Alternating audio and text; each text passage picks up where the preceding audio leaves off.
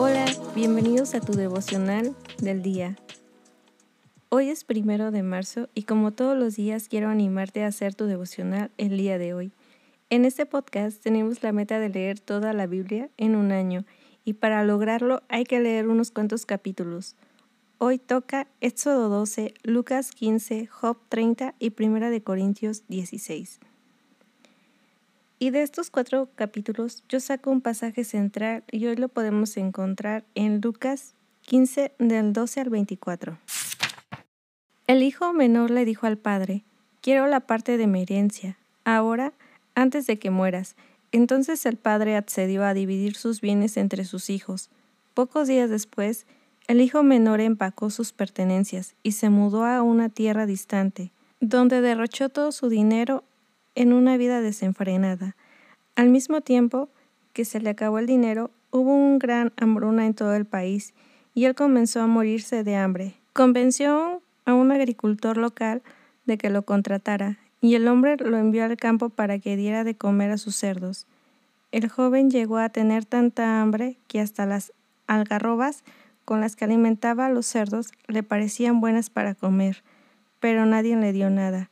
Cuando finalmente entró en razón, se dijo a sí mismo, En casa hasta los jornaleros tienen comida de sobra, y aquí estoy yo, muriéndome de hambre. Volveré a la casa de mi padre y le diré, Padre, he pecado contra el cielo y contra ti, ya no soy digno de que me llamen tu hijo.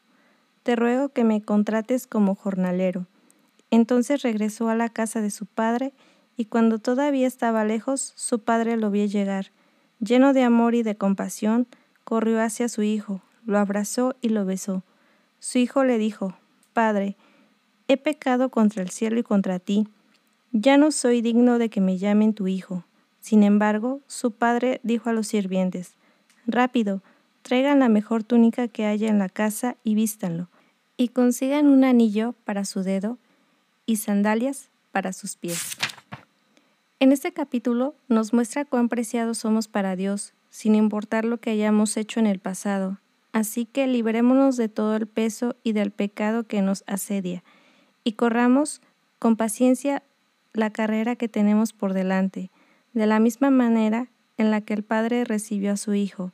Dios nos recibe a cada uno de nosotros con amor y perdón. En Jeremías 31.3 dice, Hace mucho tiempo que me apareció el Señor y me dijo, Con amor eterno te he amado, por eso te he prolongado mi fidelidad.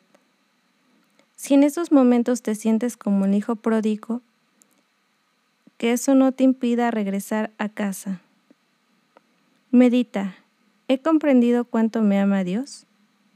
Quiero animarte a hacer tu devocional el día de hoy. Nos da mucho gusto que este podcast sea de bendición para tu vida espiritual. Si deseas apoyarnos, puedes hacerlo compartiendo los devocionales y suscribiéndote al plan de lectura en YouVersion. Que Dios te bendiga mucho y recuerda, estás en devocional del día.